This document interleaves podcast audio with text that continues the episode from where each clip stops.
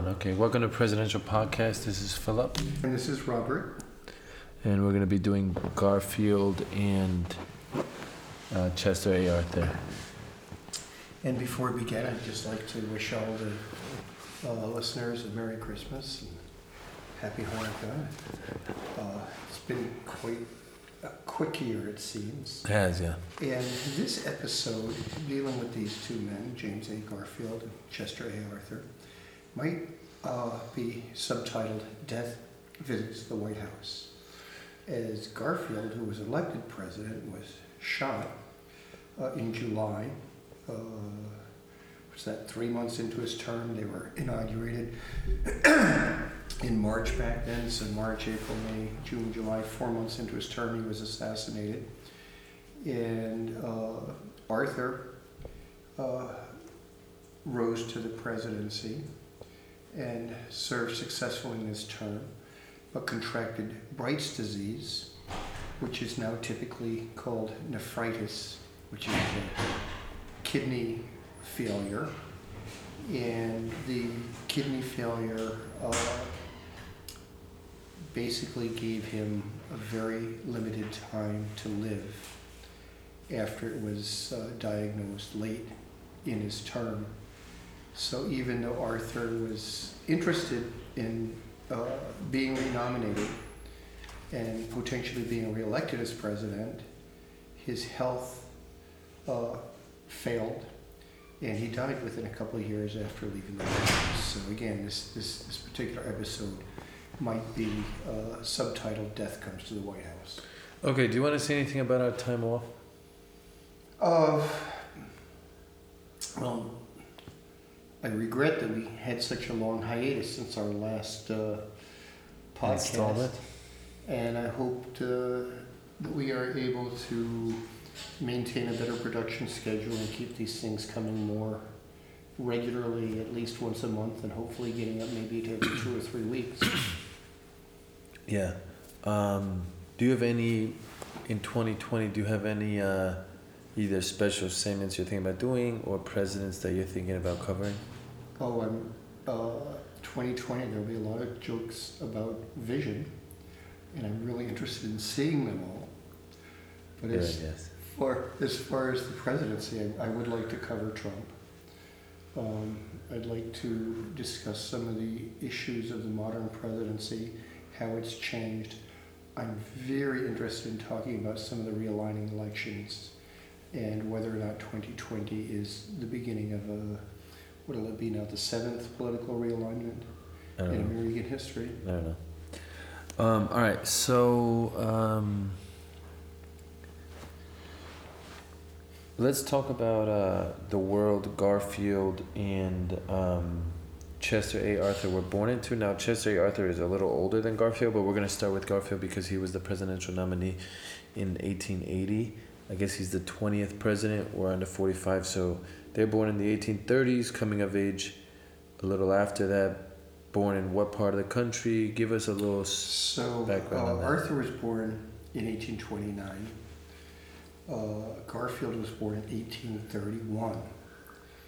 And we can imagine back then that America had not yet entered the industrial age. Mhm. Things that we take for granted pretty much railroads, uh, balloon construction, which is where they put up a, a frame and use the frame to support the weight of the structure and then build the roof and attach the walls onto it had not been invented by then. Uh, we didn't have processes for simple things like nails. Uh, we were still importing most of the manufactured goods used in the United States.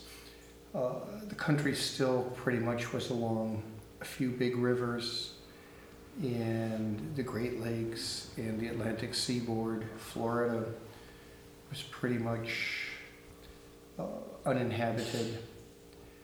Uh, gold had not yet been discovered in California, nor had the war against Mexico, which uh, opened up the Southwest to the American nation, had not yet occurred.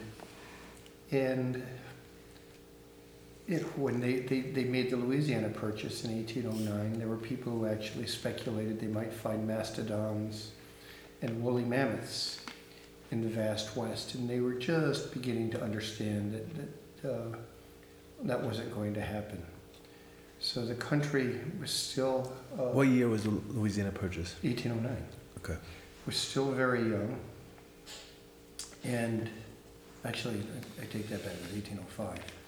Uh, the country was still very young. Uh, we hadn't fought a war against uh, another rival other than against the British. We fought the Revolutionary War. We fought the War of 1812. 1812, which is often referred to as the Second Revolutionary War. Uh, we're still battling the American Indians in the Southwest and the Northwest. And by that Southwest, I mean uh, the Gulf Squadron, the states of Alabama, Mississippi, Tennessee, uh, and the Northwest being Indiana, Ohio, Michigan, and Illinois. And, and the Indian uh, confederacies were quite strong in relation to the American military establishment at the time. So these were wars that uh, required great uh, amounts of strength and marshaling on the American side. And the Indians won some won some pitched battles against us, and, and others were defeated, and uh, eventually were subdued and pushed west into the what we had gained from the French in the Louisiana territory, uh, creating massive disruptions among the Indian tribes already living there, and opening decades of warfare among the Indian tribes, which were then exacerbated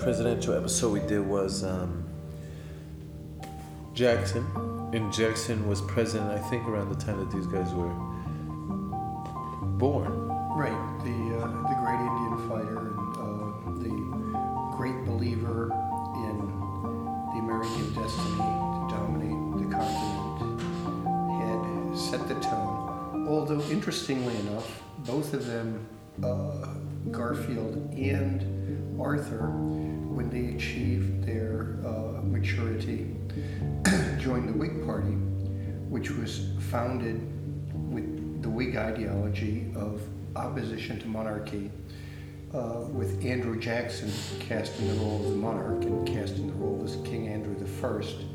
So the Whigs saw themselves as the champions of representative government, even though Jackson was the one who greatly expanded the franchise to include all uh, white males over the age of 21. Uh, Jackson was seen as the uh, tribune of the common man, but nevertheless, the Whig Party was seen as the party that was fighting uh, what we would today probably refer to as the imperial presidency. And Jackson was a Democrat. Jackson was a Democrat, And one Gar- of the founders of the Democratic Party, in And fact. and Garfield and um, and Arthur are both Republicans. Well, they were Whigs. Um, at the time that they formed their political identities, there was no Republican Party. So uh, to call them Republicans as far as Would, is that a transfer of is of the party, or how did the party make the transition? So They just changed their nameplates one day. essentially, slavery issue split the two national parties. And When did the slavery issue really start boiling up? probably when St. Paul told slaves to be uh, uh, satisfied in their condition. But as far as American politics, the uh, slavery issue was a, was a, a big issue in the Constitution because the framers of the Constitution were very vexed by the question of how to uh, enumerate the slaves and how to establish the representation for the, the, the different populations. I mean, they saw the slaves as vastly increasing the population and therefore the political strength of the slaveholding states. And all of them saw slavery as a regional issue. He did not uh, foresee any sort of slavery, of spread of slavery outside the uh, uh, the South. And, the, and But wasn't fact, there slavery early on in the North? um, slavery was still legally uh, in force in the northern colonies and in the northern states at the time that we signed the Constitution. But it was it was uh, very small force. I mean, it was like household servants, maybe a few farms, uh, maybe some stable boys and stuff like that. It wasn't it wasn't like it was in the South where they had big plantations run by slaves. And at that point, they didn't have a cotton gin, so they didn't know about the long fibered cotton, which would become so so profitable and such a source of, of revenue for the slaveholders. Uh, slaves mostly grew tobacco and a few other uh, semi-tropical plants in the South. And uh, people like Washington definitely saw the day that, that slavery would be ended. They didn't know what to do with the Africans. Uh, Well, Washington maybe, but slaves. but Jefferson said that it, it was that I don't think Jefferson saw necessarily it as a. I mean, I don't want to go all the way into it, but as Jefferson gets older, he seems to be doubling down on the institution of slavery. Well, he- that's, that's problematic, and like you said, we'll, we'll, we'll take that up at another time. But um, the, the enumeration of the slaves was, was a key political issue. Was it? What was the year that it started boiling? Because you're saying okay, it's just a slow boil, but it you can go from a slow boil. It's, slow boil is not going to start a civil war. So when does the pressure? I'm sure the abolitionists are the ones that started muckraking. So, 1789, they had a compromise over slavery to preserve slavery as an institution and to enumerate, to enu- enumerate enslaved persons as three quarters. Three or fifths. three fifths, thank Yeah. you. Three fifths of a person. Uh, you know, in that way, they had some. Okay, but but Reno, but Then, it's still 1820, they had the Maine Missouri um, compromise, Uh-huh. which limited slavery to south of actually the southern border of Missouri. And what pushed that Uh, abolitionist sentiment? I, I think there was a general dislike of slavery. I think there was a widespread feeling among white Americans that it's a white, a white republic, and they didn't want to have uh, African Americans uh, outside the South. And uh, I think those two factors were enough to. So you don't think it was like morally um, righteous and indignant abolitionists that were writing a lot of polemics? You think it was like people are like, we don't want slavery to spread because we don't want black migration? Yeah, I mean, if we look at the abolitionists, they were few, and they were they were persecuted. I mean, their, their But weren't they presses, also their presses popular? Were burned. No, I mean, No. they're well known now. They, no. I feel like they- their publications. They were, they were they were vociferous. They were persistent. Um, I think there might be a tendency among historians to uh, exaggerate their influence and their presence because of the issues uh, surrounding race and the sense of guilt over the, the attitudes towards race at the time. You know, people like idea, oh, you know, we wanted this, we wanted the African American slave enslaved people to be free. Mhm. You know, the abolitionists, abolitionist movement is uh, proof of that. I think it was more that the abolitionists were uh, regionally confined, as I said, were persecuted, were unpopular. Um, most Americans didn't think slavery was a good thing. They didn't want to compete against slave labor. Um, they didn't want to have black people around them. I mean, for good or ill, that was the attitude at the time. Do you think that um Do you think that I mean Quint, John Quincy Adams? How many people were sympathetic? Because I remember when we did John Quincy Adams, he talked to some degree about his views on slavery being a black guy and a blight and immoral. How many? But he's also pretty elevated uh, intellectually and morally. Uh, not a not a not going much in the dirt. He was he was a compromise candidate.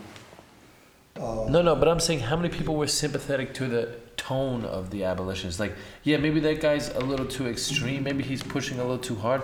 But I'm I'm on this moral. Um, I'm on. He's right morally. He was uh, Adams was a, I'm not just talking about Adams. Hold on. Okay. Adams was a minority candidate uh, picked as a compromise between two other factions, both of which were slaveholding factions. Adams' ideas and Adams' political influence dissipated very quickly after he left office.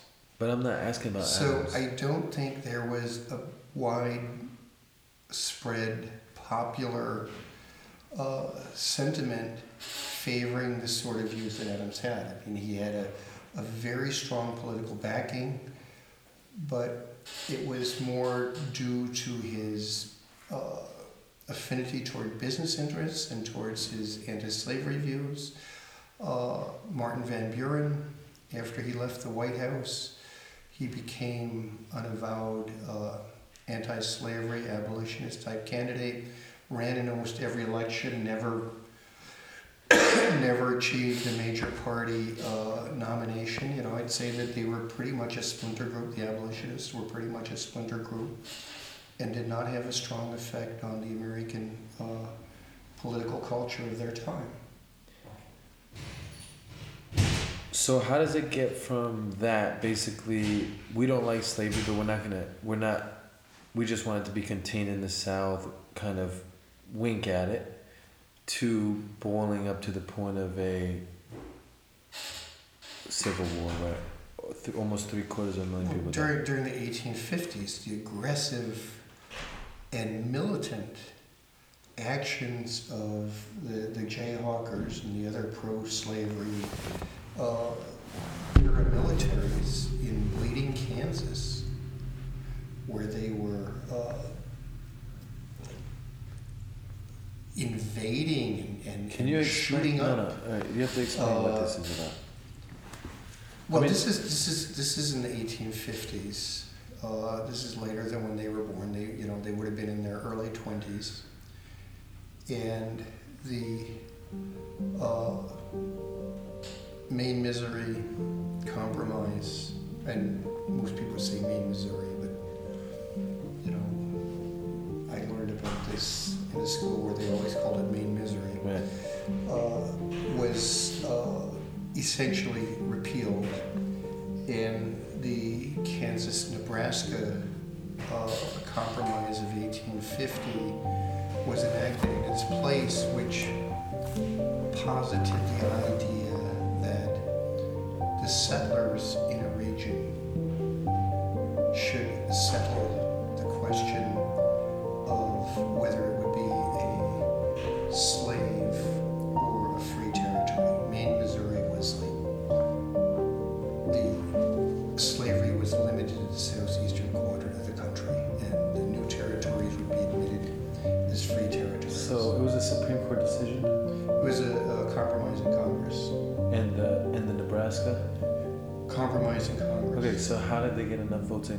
to where they are agreeing to say, okay, settled states can decide slavery? So If- the, the, this, this, the Southerners were uh, unanimously in favor of it, and there was a faction among the Democrats, among the Northern Democrats, who we refer to now, and they referred to back then as uh, dough faces, okay. and uh, they were pro-Southern. Uh, a lot of them had uh, ties to the mercantile interests in, in New York City and other places where there were big cotton exchanges, big uh, money being uh, exchanged in cotton futures markets, uh, textile factories in New England, which were dependent on uh, shipping textiles up from the south. All of them favored the maintenance of slavery in the south because southern Bourbons supported it.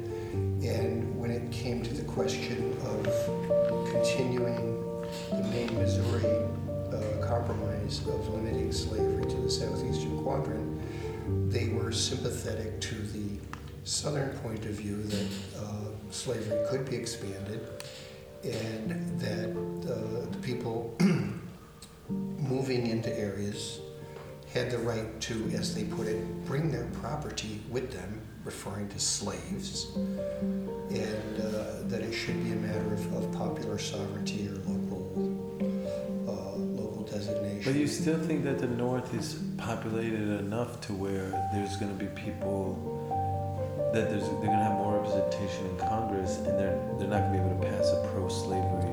Well, the American government was never set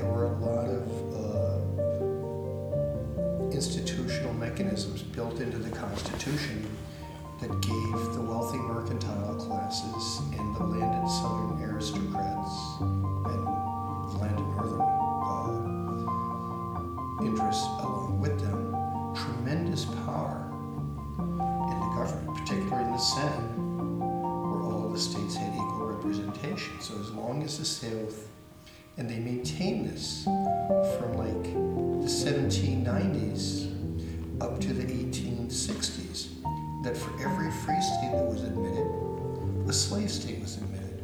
So the South essentially had a veto in the Senate where they had an equal representation to the North, even though the North was vastly more populous. But not in Congress. But you needed both houses to pass. You needed the Senate to pass anything, of course, yeah. Um, so the Whigs. So these guys are both Whigs. What is their family's political background? What is their So, so, so the Whigs split over the slavery issue, with the Southern Whigs taking a pro-slavery position, the Northern Whigs taking a Maine, Missouri type position that slavery should be limited to So the South. nobody wanted to abolish slavery in the Whig Party. and and that collapsed the the, the Whig Party, and it went out of being. it was replaced by the Republican Party, which was Whigs and uh, what they referred to at the time as, as Free Soilers. And the Free Soilers were people who thought the territories should be admitted into the Union as free, as free okay, but hang territories. on. So what year does the Whig Party collapse? Uh, 1856 was the first Republican nominee. Uh, Fremont, blanking on his first name right now, Pathfinder Fremont. Did they have a Whig candidate in '56 as well? No, Did they have a Whig no, candidate in 52 '52? was the last one. Who was it? Scott, Winfield Scott? Uh-huh. So by from '52 to '56, the Whig Party collapses Yes. over the issue of slavery, yes. and the Democrats are pro-slavery. The Democrats were split, but the Democrats were split into probably more like three factions the Southern slavocracy, the Dough Faces, the Northern Dough Faces, who were Northern allies of the Southern Slavocrats, and the immigrant uh, population of the northern cities. So the the, the um, Immigrant population, like Irish, like Irish, and what was their view on slavery? They were probably anti-slavery, but the Irish in this period of American history competed directly with the blacks for uh, residential areas and for uh, employment, and were pretty anti-black. I mean, they, they used whatever political power they had, and they certainly used their uh, numbers and their you know brute strength to intimidate Negroes, which was the, the term for them back then. Uh, out of uh, occupations like carting, you know, like the, like you know driving draft animals and wagons and stuff. You know, that that was basically the, the first big thing that the Irish got into and had been uh, populated a lot by uh, African Americans up to that point, free African Americans, and, and, the Irish just essentially, you know, pushed them out. And same with residential areas. So how does it get to where um, the so the Whigs split over over free soilers and Whigs that support the slave expansion. Right. You know, and, and interestingly, the, the, the, Protestant denominations in the United States have that same sort of split. I mean, there's a Southern Baptist in the South mm-hmm. who stayed with the South, and then there's, what is it, the General Assembly of Regular Baptists in the North. Mm-hmm. Uh, the Presbyterians split the same way. So this was a very uh, widespread type of a split in American society back in the 1850s. Tell about the Jayhawks and these people in the 50s who, who so started to foment. These the, were people from Missouri mm-hmm. who were militant about bringing their property into Kansas. You know, and again, the property meaning their slaves. Mm-hmm. And they organized militias mm-hmm. or paramilitaries. Speak a little louder. I, I prefer the term paramilitary to militia because militia to me means the uh, accredited uh, official state militia. Mm-hmm. So they uh, formed paramilitary bands who, who terrorized uh, isolated farms and who also uh, attacked settlements settled by Germans and, and free soilers. I mean, Germans were German Americans were very anti-slavery. Uh, and, and they attacked them and, and, and shot the places up. And there was a you know famous incident. Um, I think town was Manhattan, you know, the Little Apple. Uh, that they attacked and killed 60, 60 some odd people. Over what? Because it was a, a pro free soil town and they were intimidating them. You know, they wanted to write the state constitution that would permit slavery, and this was one of the main uh, areas of, of free soil sentiment. And yeah. so they attacked them. Um, okay, so what? Let's move into Chester A. Arthur and Garfield. These are formative years for them. Does this leave an effect on their future politics? Do you think? So. Uh, they were they were school teachers. You know, they were in their early twenties. They were teaching school. Arthur was a, a, a, handwriting instructor, and you know, again, they didn't have typewriters back then. Yeah.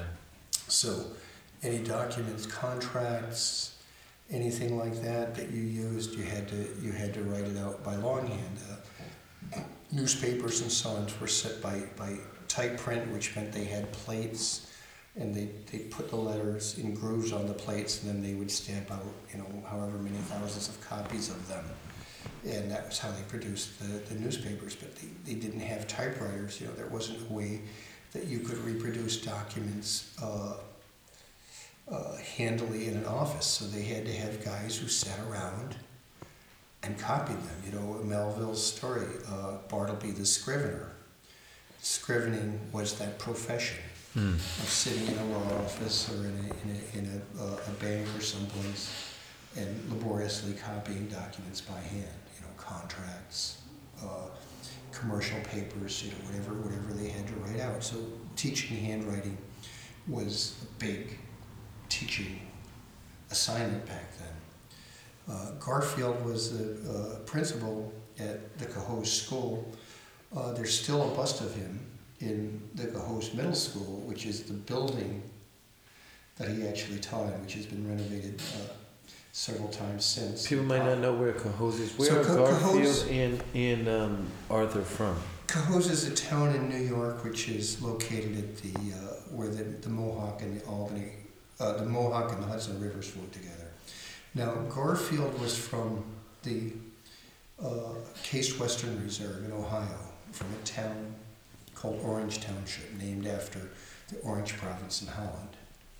And there's oranges, orange counties in six states, you know, Orange County, California, Orange County, North Carolina, Orange County, Florida, Orange County, New York, and so on. Um, when Garfield uh, graduated from high school, he went to Williams College. I'm sorry. So Case Western University is in Cleveland, I think. Right. Is that where he's from? Cleveland. That area, Okay. okay? That's the Case Western East of Cleveland or what? So if, if you think of the Lake Erie shore in Ohio, Mm-hmm. northeastern Ohio, and maybe, you know, draw a line 10, 15 miles below that, and then you get this little square with an irregular top. And that was the Case Western Reserve. It was, I think, claimed by Connecticut or something back in the olden days. Why do they call it the Case Western Reserve? And settled by New Englanders. Somebody named Case claimed it for Connecticut, Okay. and so it became a Western reserve. reserve. for New Englanders. And, and they, they sent uh, settlers out there. So uh, Garfield was descended from, from a New England family that went out there to. So it does, and it kind of has a different feel than the rest of Ohio in that Yes, sense. yes, I mean, it's more New Englandy. yes. Mm-hmm. And I mean, you know, there's Wooster College out there, which, you know, they write it the way it's, it's pronounced, W O O S T E R, Really? instead of the way they write it in Massachusetts, you know, where it's W O R C E S T E R, you know, they go Worcester, but, Yeah. you know, it's still not spelled like Worcester. Yeah. Interesting. All right. So he's from a family. What kind? Is it a middle class family? Yeah, it was a farm family, you know, prosperous farming family. But this is also a period when men had a lot of. If you were, let's say, talented man, whatever, or ambitious man, even better, and you're in law or something like that, you really could move up Yes, because you saw what we Big saw already with Jackson. big families, We saw with Polk, I think. big families, big expansion, you know. And it's kind of open. big horizons. right? Yeah, big horizons. Yeah.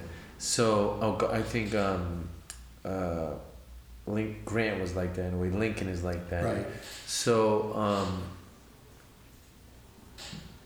t- all right. Do you want to talk about either of their And, childhoods? and or- Arthur, Arthur was a, a, a Presbyterian minister's son, Okay. and he changed uh, parishes or congregations a couple times, so they they moved around a little bit. And he was always noted for his sunny, warm, amiable disposition, which Mhm. persisted throughout his life. And he also became a teacher, um, same same school, although apparently their times at the Cahos uh, school did not overlap. They didn't actually know each other there. Um, Arthur went into law in his early twenties. Can you fix on one of them for a while because right. I'm getting So, little. so Garfield, Garfield went to, uh, achieved 18 years of age, graduated from high school. James Garfield. Was he notable in high school? He was a good student. Was he a superstar? He went well. He was when he was in college because he graduated uh, cum laude from Williams College, which is an outstanding cum laude. Liberal arts college. Outstanding. It was, still is, you know, very well known liberal arts college at the time. It was an outstanding liberal arts college, and so he was he was in that area for a while. Um, Civil War broke out. Garfield uh, went back to Ohio and offered his services with uh, William Rosecrans and organized a regiment for Ohio.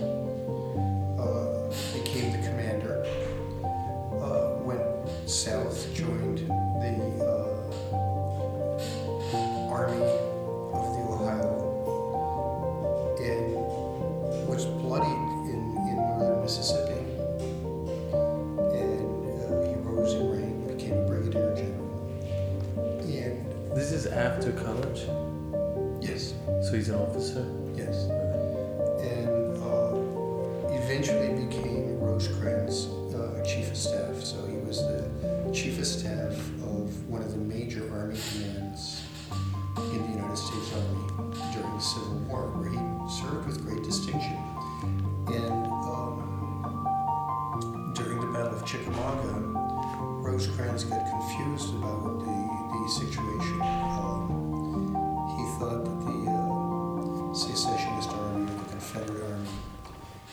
attacking a certain region in much greater strength than was actually the case, and uh, started redeploying his forces to cope with that. And uh, Garfield realized that it was a feint and uh, arrayed the forces along the Missionary Ridge and drove back, drove back the Confederates, you know, in the so-called Battle above the Clouds. Uh, was seen as a major uh, military uh, tactical uh, innovator and uh, very effective officer as a result. What um where did that battle take place? Uh, in, in the vicinity of uh, Chattanooga, Tennessee. Okay. So, and how many men was he in charge of? I think the uh, strength of the Army of the Ohio at that time was around 35, 36,000. But it wasn't Union. It was, it was the American Army, the U.S. Army, the Union Army. And he was in charge of all 35,000? He was the chief of staff. Rosecrans was the commanding officer. So he was doing paperwork? He was, yeah, he was, he, he organized the paperwork. But he didn't make the tactical decision like a Grant would do. He actually, he actually didn't do that. They did that in probably what they call workhouses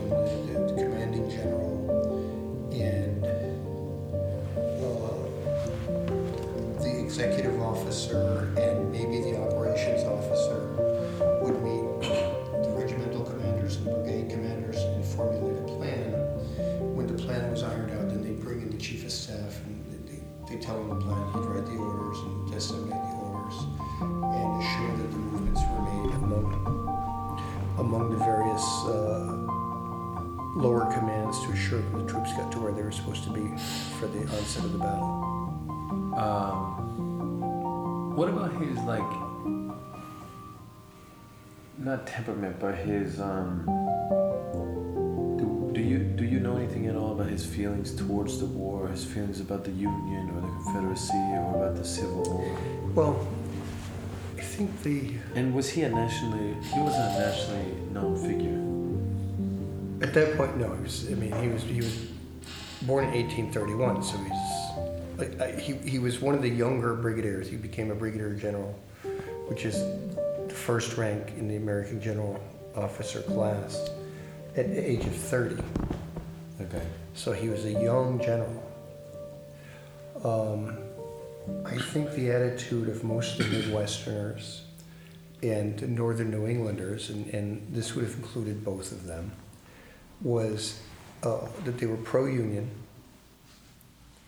that the um, secessionists, the Confederates, had fired on the American flag at Fort Sumter, were breaking up the country, and that it was their duty to maintain the Union and to suppress so the you feel secession. that that they they weren't partisans taking part in the the long-standing feud that just kept turning up a notch. That they were just kind of neutral, they were just kind of moderates, and then one day the radicals in the South, a small group of radicals in the South attack, and then they say, all right, well now we're just acting out of our sin, our need for duty.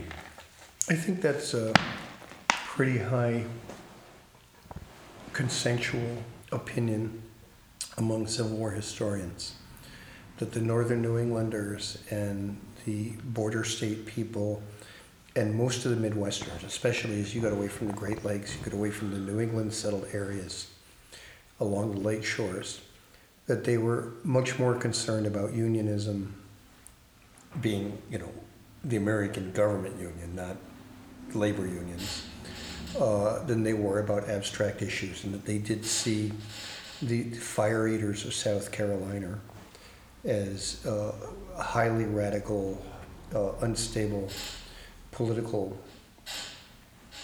almost almost nihilistic type uh, political influence that needed to be suppressed. So after the Civil War, he goes for Congress. Yeah, How does that happen? Did he Uh, always have political ambitions, or did it? Did someone offer it to him? Well, he, he became a protege of a prominent Ohio Republican named Samuel Chase, who had been the governor of Ohio, who was the Treasury Secretary in the Lincoln administration. And uh, a lot's been written about Chase over the past decade or so uh, with regard to the difficulty of raising the money to fight the Civil War. I mean, the, the American currency at that point, like other, other world currencies, was backed by specie, which means that there had to be precious metal backing held by the government in proportion to the amount of banknotes they put into circulation. And if you think of, you know, gold bullion, you know, the, the gold bricks that you see in some of these movies, you know, like 30 pounds each or whatever they weigh, stacked up, you know, I mean, now we keep them in Fort Knox, but stacked up somewhere. And the, the dollar was 16 to an ounce or something like that. Mm-hmm. So, however many ounces of gold the government had in its possession, it could you could multiply that number times 16, and that was the amount of, of money they could put into circulation. And silver was considered uh, a metallic backing for the currency, but had a higher rate of exchange. Um, so they could they could use silver as as, as an ancillary uh, backing. It was what they call bimetallism. And right at the outset of the Civil War, they discovered a major silver vein in near Carson City, Nevada. You know, this is why you'll see uh, on the, the Nevada license plates, you know, the, the, the slogan, the battle-born state. Uh, because Nevada came into the, into the Union, Lincoln pushed Nevada into the Union so that the federal government could essentially grab the silver. Okay. And it, it was a lot of silver, something like the third biggest tranche of silver added to a, a, a Western treasury, you know, since like Roman times. Okay. And that provided the initial financial impetus for financing the Civil War. But, you know, the war was so expensive. I mean, they expanded the army immensely, they I mean, expanded the navy. It just seems like in death and money, it was a high cost for something you don't care about. Massive. But for something you don't care. But care it was about. to preserve the country. I mean, that, that, I mean, they were very patriotic back then.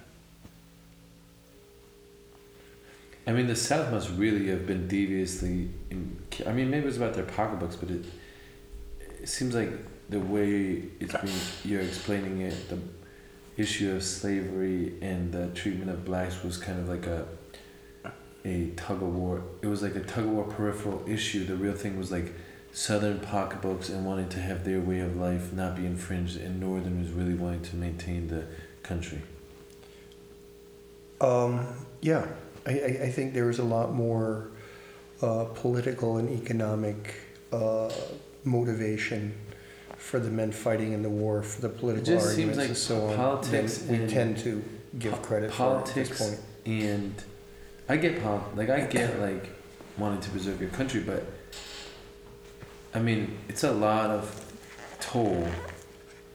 The deaths, especially, is a lot of toll economically and if there's no moral stake in it, you know what I mean? Well, if you think of the death tolls in the First World War, you know, you think of those big battles that they fought in the trenches Yeah. on the Western But that was Front. people that were gonna take over your country. you know, that were 30, 40,000 per day KIA killed in action. Sure.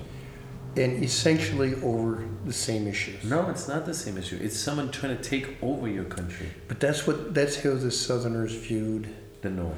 the North. You know, the Well, Yankee to armies are coming down Yeah. here to take over our country. Or at least impose laws against what we want. Right.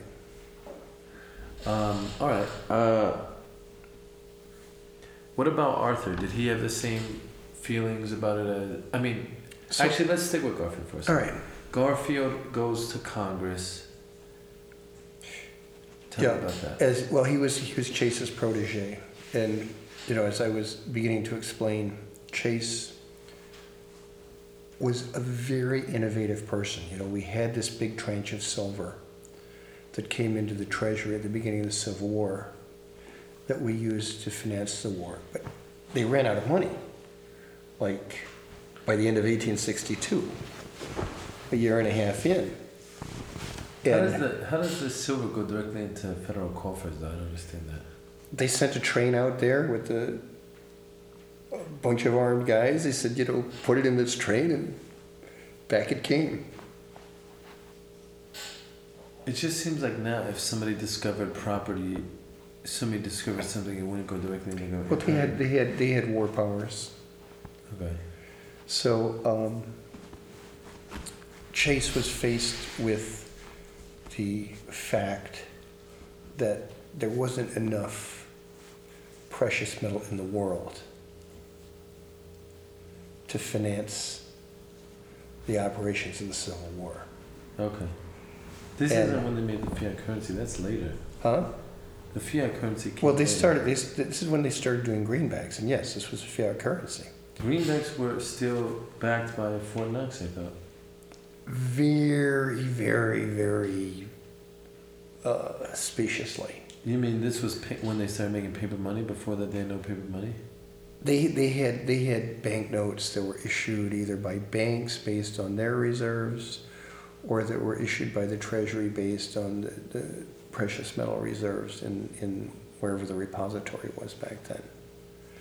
And Chase had to deal with a war where prices were starting to inflate, and he was trying to control inflation. Is this Chase from J.P. Morgan Chase? No, this is a different one.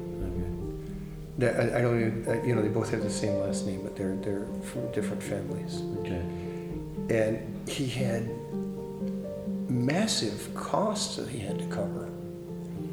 And so he basically came up with a system of promising future government revenues to whoever would buy bonds at this, at this date. And so in exchange for a war bond, you would give the government all your money or whatever the, the amount of money was on this. And Chase found that he could pretty much promise anything, that people were willing to, to take out other loans. So But the interest on those things are low, isn't it? it was probably uh, two and a half percent. And they're willing to give up all the free liquid cash they have on them for two and a half percent. patriotism. Okay. So you don't think they had an economic? They wasn't economically motivated Uh, for, for the big banking houses, there was. because two and a half And especially when you consider, you know, like the other investments they have was, you know, like shipping cotton overseas. You know, the ship could go down, the price of cotton could drop. Yeah, but it also seems like risky in the middle of a war to be like, all right, we're betting on the government. Like the, in the middle of a civil war is when you don't want to bet on the. These all reflect, and these are good questions, I gotta say. These all reflect Chase's genius in convincing these financiers look, we're gonna win. This is, a, this is a good investment for your money. But without you, we can't win. So I need your money. I mean, maybe. You know, and, and, and Chase, by the power of his personality, was able to convince them Where did he live? he was from Ohio. He had been the governor of Ohio. At the time, he was living in Washington. His daughter was a, a major hostess. His wife had died. And his daughter had aspirations for him to become president, which he also held. And there are some accounts of how Nick, or Nixon, how Lincoln snookered him into resigning at, at, at the right moment when he needed to get him out of the cabinet.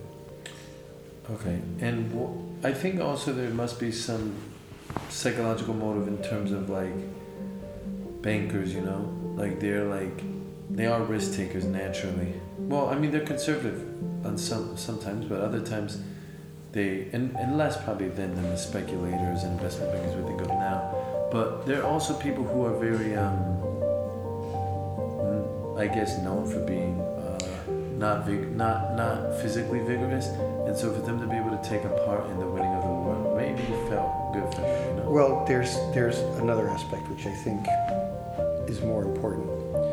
That early on, the Confederate government made the mistake of imposing a cotton embargo on the British, the French, and the North, and telling them if you don't back us, if you don't give us arms, if you don't give us money, if you don't give us diplomatic recognition, we're going to withhold the cotton and, and cotton back then was not the same thing, but roughly comparable to petroleum in today's economy. Big banking economy was textile based. Uh, without cotton, you don't have a textile industry. Uh-huh. Uh, and, and, and when they did that, when the Confederate government withheld the cotton, the Northerners got scared. Oh, you know, we might be cut off from the cotton.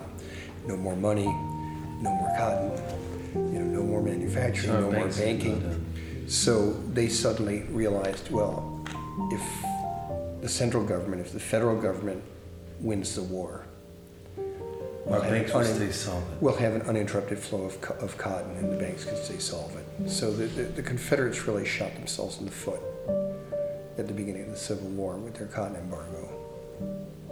But would it have been smart? I mean, how did they get the money? Did they send the cotton directly to Europe? Europe? They had they had to trade it through what they called back then factors, which you know we would consider in, investment houses or investment bankers, futures markets. Right. So they're trading it through these, um, and but then they say we're not going to give it to you to trade. So how are they making money?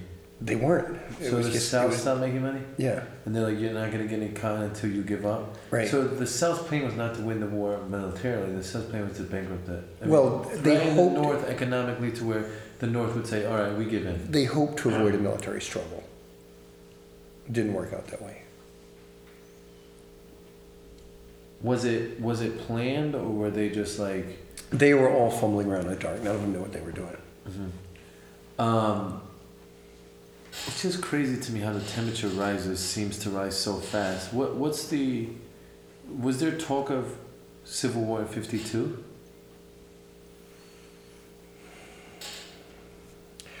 There was I there was probably some discussion of secession, but it was not as aggrieved. I mean, it really took it a while.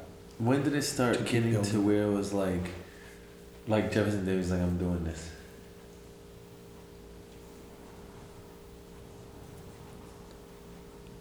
Probably mid 1850s.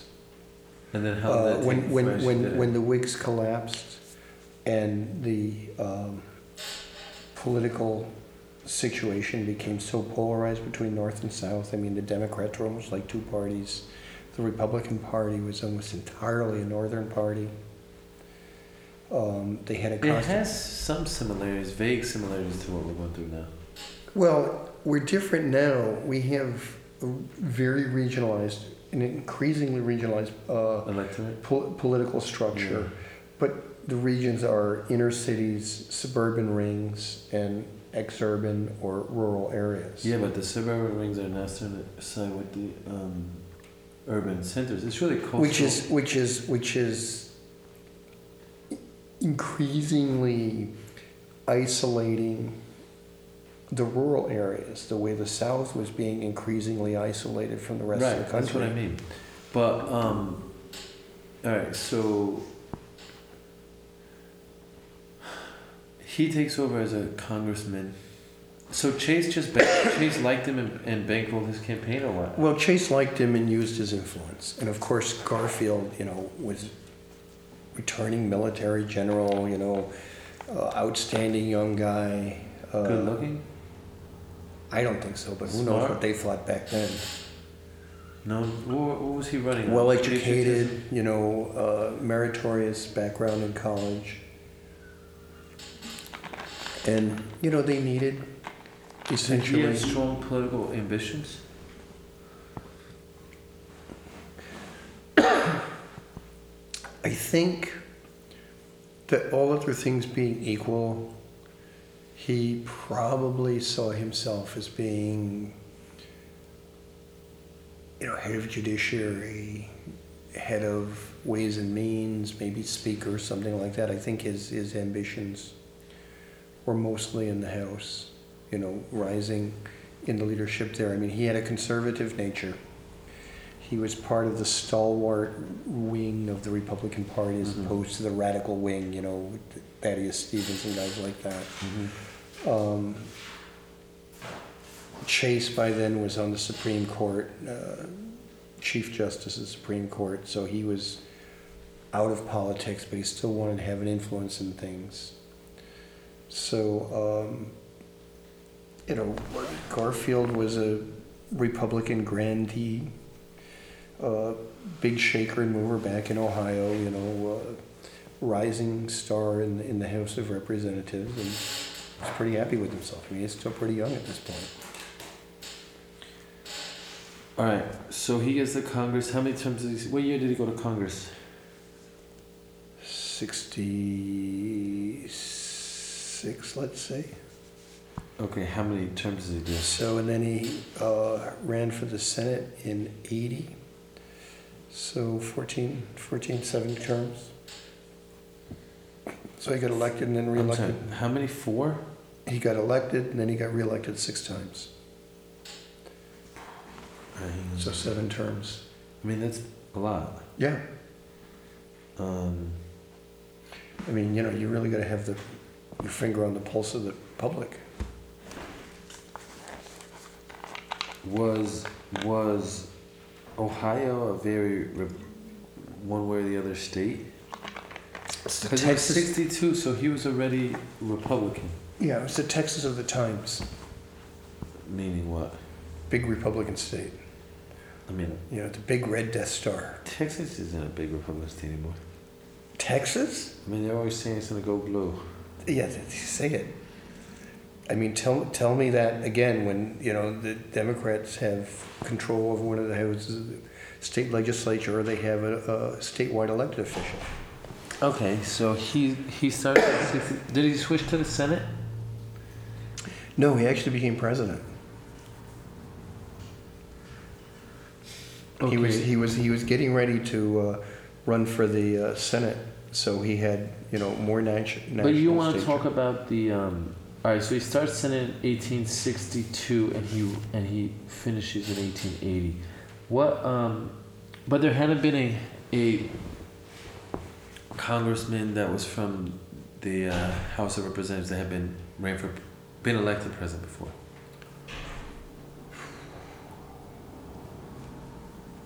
Or at least, Not lately. I mean, or at least sitting, currently sitting. see, was there anybody else? I feel like I feel like Jackson was in, but he wasn't sitting. He, but he was uh, governor or something. Was anyone? That's what I mean. Like he had been in Congress, but he wasn't sitting. Well, but he was in the Senate. But wasn't he in Congress before he was in the No, Senate? he was never in the House. Okay. All right. So anyway, he's. Well, you have to think about it then, because it seems to me like there's not many that were in. Well, this, yeah, this, this, this, I think, uh, stems he- from the uh, unusual circumstances Okay. of the time, because the Republicans were split. I mean, the radicals were losing their control. Wait, you have to explain the term radicals. So, Who was the previous president? Johnson? no, by now we have Grant. Grant. Okay.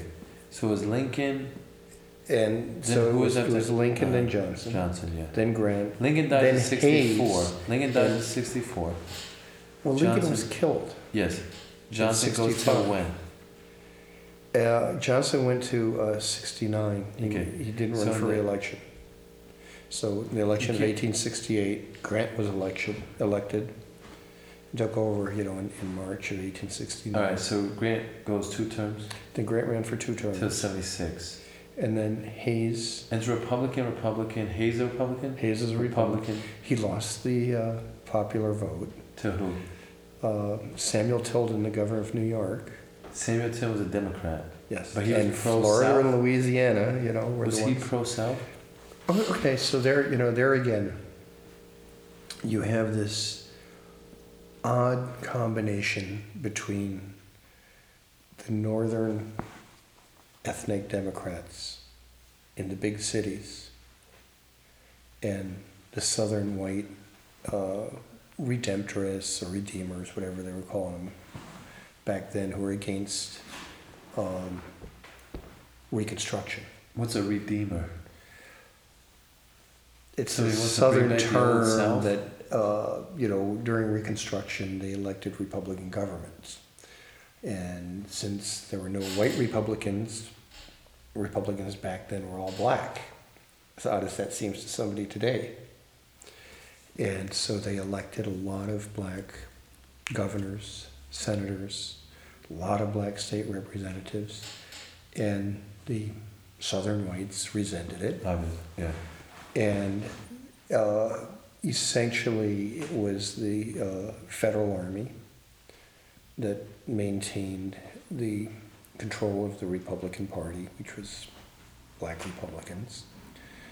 And uh, in the election of 1876, just a bit. in the election of 1876, the uh, Republicans lost the popular vote, and the Republicans in Louisiana and in Florida had enough electoral college votes and enough sway that they could uh, deliver those Why do you seem happy about this? Oh, it's just so devious. Why? You know, well, I mean, the Republicans won won the election in, in, in the popular vote. The Democrats. The Republicans. You said. I'm sorry, the Democrats won, won, won the popular vote, but the Republicans were able to get down to the electors in uh, Louisiana and Florida and entice them with whatever deal they came up with, which was the end of Reconstruction, Oh, that's why Reconstruction ended. in exchange for putting Hayes doing in this the no matter what side of the, what side they're on. They can be the pro-black side, and they did it, and now and now we could now for a long time they've been considered the non-pro-black side, and they've been able to do it. They just seem to be slicker at um, electoral politics than the You know, Democrats. I, I think there's a lot to be said for the argument that Republicans do politics better than the Democrats. I mean, I think it makes sense that the party that tends towards conservatism would be a better, would be better at running at, because a lot of politics is knowing how to uh, consolidate and and preserve your power. Um, Well, it's also it's also the, the, the composition of the party because the people who tend to be more attracted towards the conservative party more tend to be bankers, yeah, they're more established. business people. You know, Well, they have more to lose. That's why they want to be conservative. Well, they also are people who I mean that's their skill, you know, making deals. Okay, yeah. All right, so Hayes is in. The Republicans, do they feel that they're obviously Hayes lost the popular vote, so the Republicans must feel like they're on the. But Hayes is not a charismatic figure. Well, you know, back then he might have been. You know, I mean, I mean, you look at him now, you know, and his beard's like a bird's nest. You know, he was a teetotaler. Did Garfield have a beard? He did, right? Yeah, he was the richest man in the United States at the time. He You know, was the richest man. Yeah, I mean, there's a. Over what? So he must have been popular. Well, he was. Everybody had a beard back I mean, it They wasn't. It wasn't like he got swamped like Trump did. You know, I mean, he just barely lost. It was more like Bush. Um, all right, so Hayes lo- Hayes wins the electoral. What was that numbers on the? We don't know the number. I can look it up. Yeah. What the numbers are on the electoral? I wonder if it was close. No, it was close. In the electoral, Yeah, it was Florida, so this is and 1876. Florida didn't have near the population back then that it does now. And and you said Tilden was the. Where was Hayes from? Hayes was from Ohio. He was the governor, and Tilden was the governor of New York. So they were bringing a lot of people out of out of Ohio. yeah. Actually, Hayes Hayes lost by a bigger percentage than Trump lost by. Did he? Yeah. Oh, interesting. Uh, and he won by one vote. Oh my gosh. So you think that's close? So the Democrats must have been pissed. Yeah. So, so the Democrats were pissed, and they referred to President Rutherford B. Hayes as President Rutherford Fraud B. Hayes. Okay. And he agreed to uh, just serve one term and not run for reelection. Who did he agree to that to? He just made a unilateral announcement. Like Johnson style. No, he did it at the beginning of his term. Okay. Um. So he runs. So he's out of the picture. Was he not interested in politics? So, no, he was former governor of Ohio. He had immense interest in politics. It's funny that he would just lay down like that right off the bat. Well, the, you know, the odium the, that This is the accrued first to time. him. This is the first time that the popular vote was undercut by the electoral. Well, we college? talked about Jackson and, Oh, Adams Clay. past, you know, Clay. Clay. So this was like the second big one that it was. It's been four. You know, it was the one between uh, Jackson and Clay and Adams. Uh-huh. This one in 1876 between T- Tilden and Hayes. Then the one between Gore and Bush. And now this recent one between Trump and, and Hillary Clinton. All right, so they get so they decide that they're gonna basically leave the South back to the South and stop the Reconstruction effort as a compromise to get Hayes in. Right. Okay, and then we don't want to go over Hayes much, but just hit the bullets and So- then hit and then go into what well- what were they looking at? How why did they pick Garfield? What were they Well, the reason, the reason we went back to Hayes was because I had said something about the radical Republicans. Okay. And you wanted to go into some background about that. So the radical Republicans were the ones who essentially wanted to um, disempower what they referred to as the slaveocracy in the South, the, the Bourbon Democratic slaveholders down south, the big planters. And They wanted to punish them. Yeah, Uh-huh. and a big part of their plan also But they was, must have been a minority. yes, So. was to empower the blacks and give the blacks full citizenship rights, 13th Amendment, and also to train them and educate them so that they could become economically self-sufficient in the communities that they Third- lived in. Thirteenth Amendment. Yeah, free the slaves, right? That's that's not the which is the amendment that has the um, indentured servant clause. I'd have Do you know what I'm referring to? I'm, I'm, I think it's I think it's the Thirteenth Amendment too. oh, it's part of it. It's one of the Yeah. later parts. Okay. Yeah. So um, the idea again was to, you know, teach the blacks enough about modern education or modern back then modern business and agriculture, get them literate, and get them to where they were functioning as communities in their tremendous change from the way they dealt with the civilized Indians you know, who were Christian, who did have newspapers, who did have established towns, you know, so, you know, we, But who they wanted to drum out? who they did. I mean, you know, they, they, they forcibly removed them at the point of bayonets.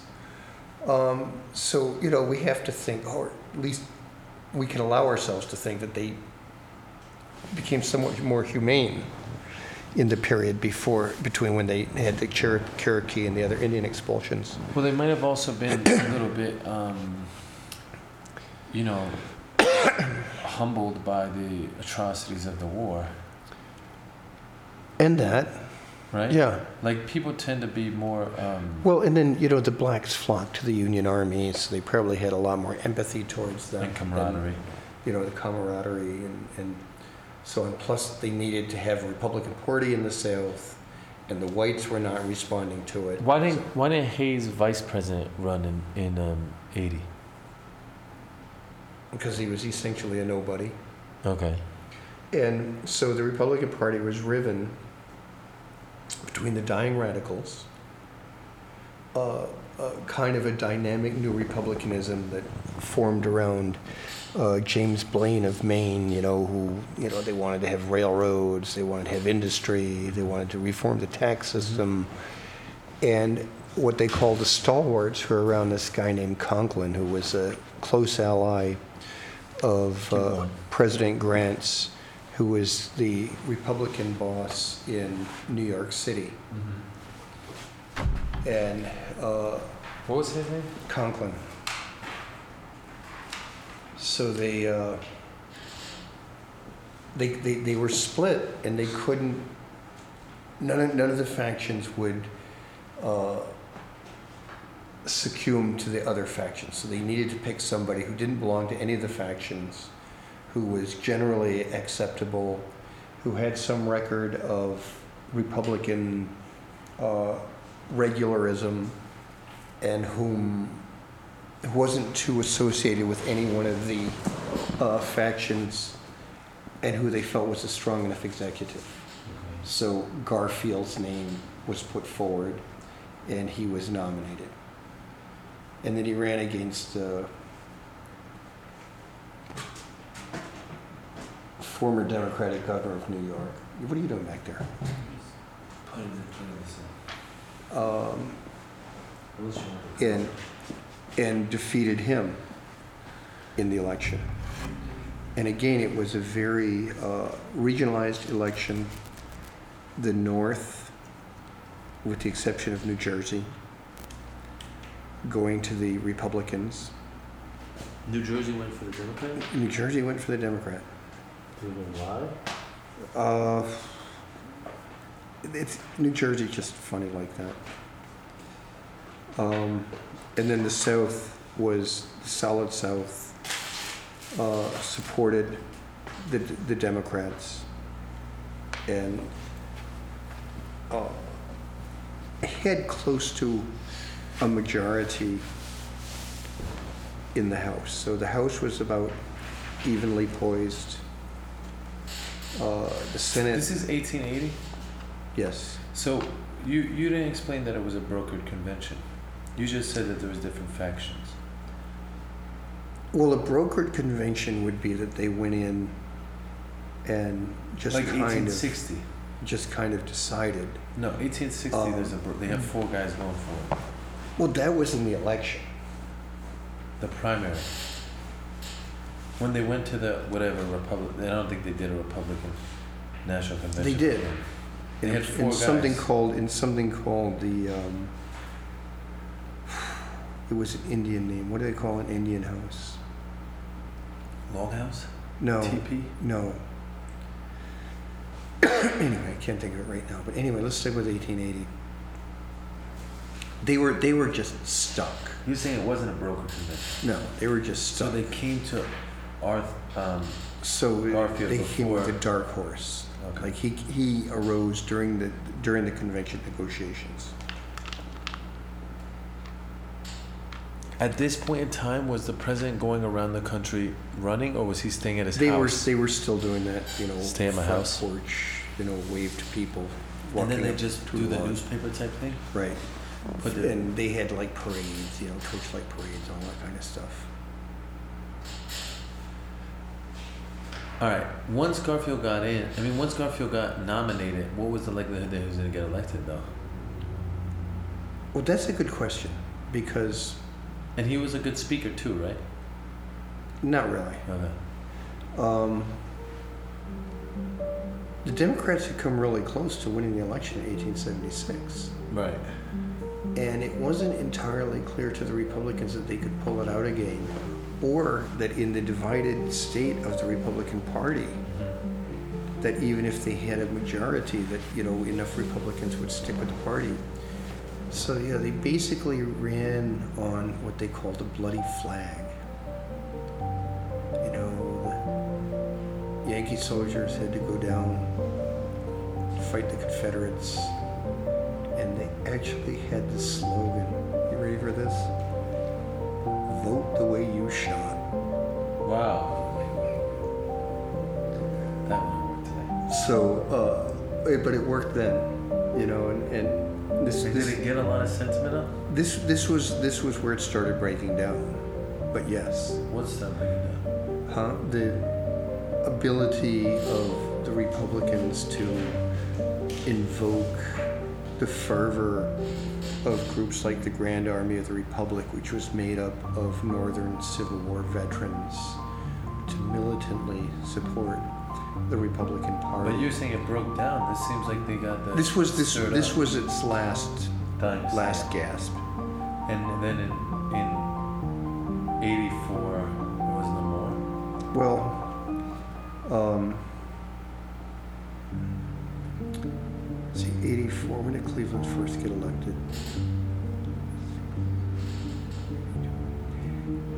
84, I think Cleveland got his first election in 84. So the, the, the Dems finally broke through.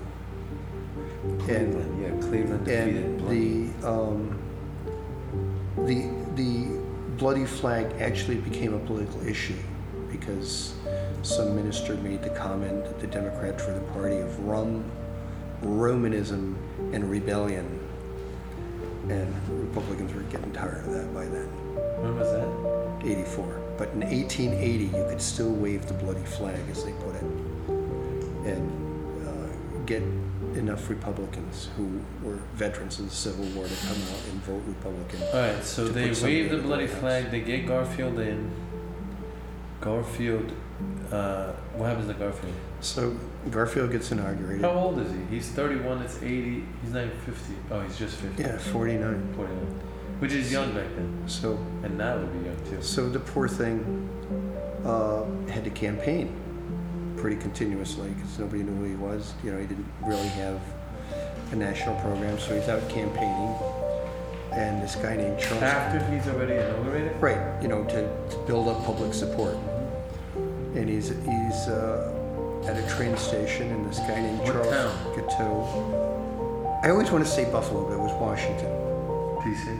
because McKinley got shot in, in Buffalo. And this Guiteau walks up to him while he's st- standing on the you know on the siding, you know, waiting to get on a train. And Guiteau walks up to him and points a gun at him, and starts shooting him, and says, uh, "I'm a stalwart. I should have had a job. Garfield is dead, and Arthur is president." why does he say he's a stalwart? What does he mean by that? He was part of the Republican faction, So he voted there. the conservative Republican faction. They needed to give him a job since he voted for them. Right. Jeez Louise, how old was this guy? uh, early 30s, late 20s. They executed him.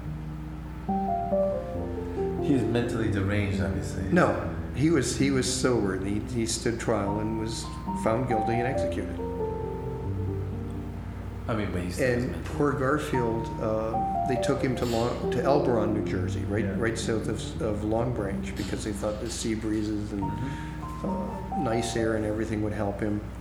And then um, Alexander Graham Bell had a device, kind of like a metal detector, and they thought they could find the bullet. He because- invented the metal detector. Right. They didn't know where the bullet was in Garfield's body, so they, Alexander Graham Bell was going to come with this thing, and they're going to locate the bullet. And the dummies hit him on a bed with steel springs, so they couldn't get a clear reading of where the bullet was. He died of an infection. So, right, he got an infection and then died. Um, mo- I thought it was only a few weeks after he was elected. He was he was shot in July, beginning of July. So he six- got six inaugurated months. in March. March. They were inaugurated in March back then. Yeah, because it was the uh, lame duck amendment in the 1930s after Roosevelt took power that uh, Moved to changed the, January. the, the inauguration date back to January. You know, because back in the olden days, they needed time, you know, to All go wherever they were going. All right, So let's. We'll start our next session there with um, I'm a stalwart. Say it again. Uh, I'm a stalwart. Yes. I should have been hired. Yes. Garfield is dead, Yes. and Arthur is All president. right. So we'll start there with our next episode. All Uh, right. good talking to you. Oh, pleasure talking to you, Phil, as All right. always. And uh, thank you for listening. This and has Merry been- Christmas to all Merry listeners. Christmas. Yes.